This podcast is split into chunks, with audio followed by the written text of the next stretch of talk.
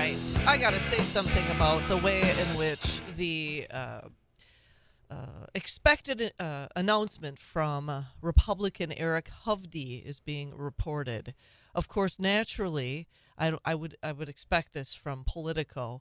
They're referring to uh, Eric Hovde as the wealthy. I believe that's what they, they refer to him as. I'm, I'm just looking to see, and, and I know that that's the way in which we are. There's a, a clip we're playing uh, as he's referred to as wealthy. It's interesting how whenever a Democrat announces a bid or whenever a Democrat is running for reelection, they never include wealthy, uh, wealthy politician or wealthy business owner so and so that's from the Democrat Party. Never do they say that, and that of course, of course, is naturally because they want to portray uh, Eric Hovde in a particular way. Sure, because that's going to be the Tammy Baldwin campaign line that he's an out of touch California millionaire who sometimes works here in Wisconsin. Yet we never refer to Tammy Baldwin as someone who's dating a multimillionaire trust fund manager. We, we would never ever refer to Tammy Baldwin that way. So Tammy Baldwin just outsourced the wealth to to her girlfriend, but that's that's never mentioned. Well, and let's face it, when we're talking about Democrats that are running for reelection,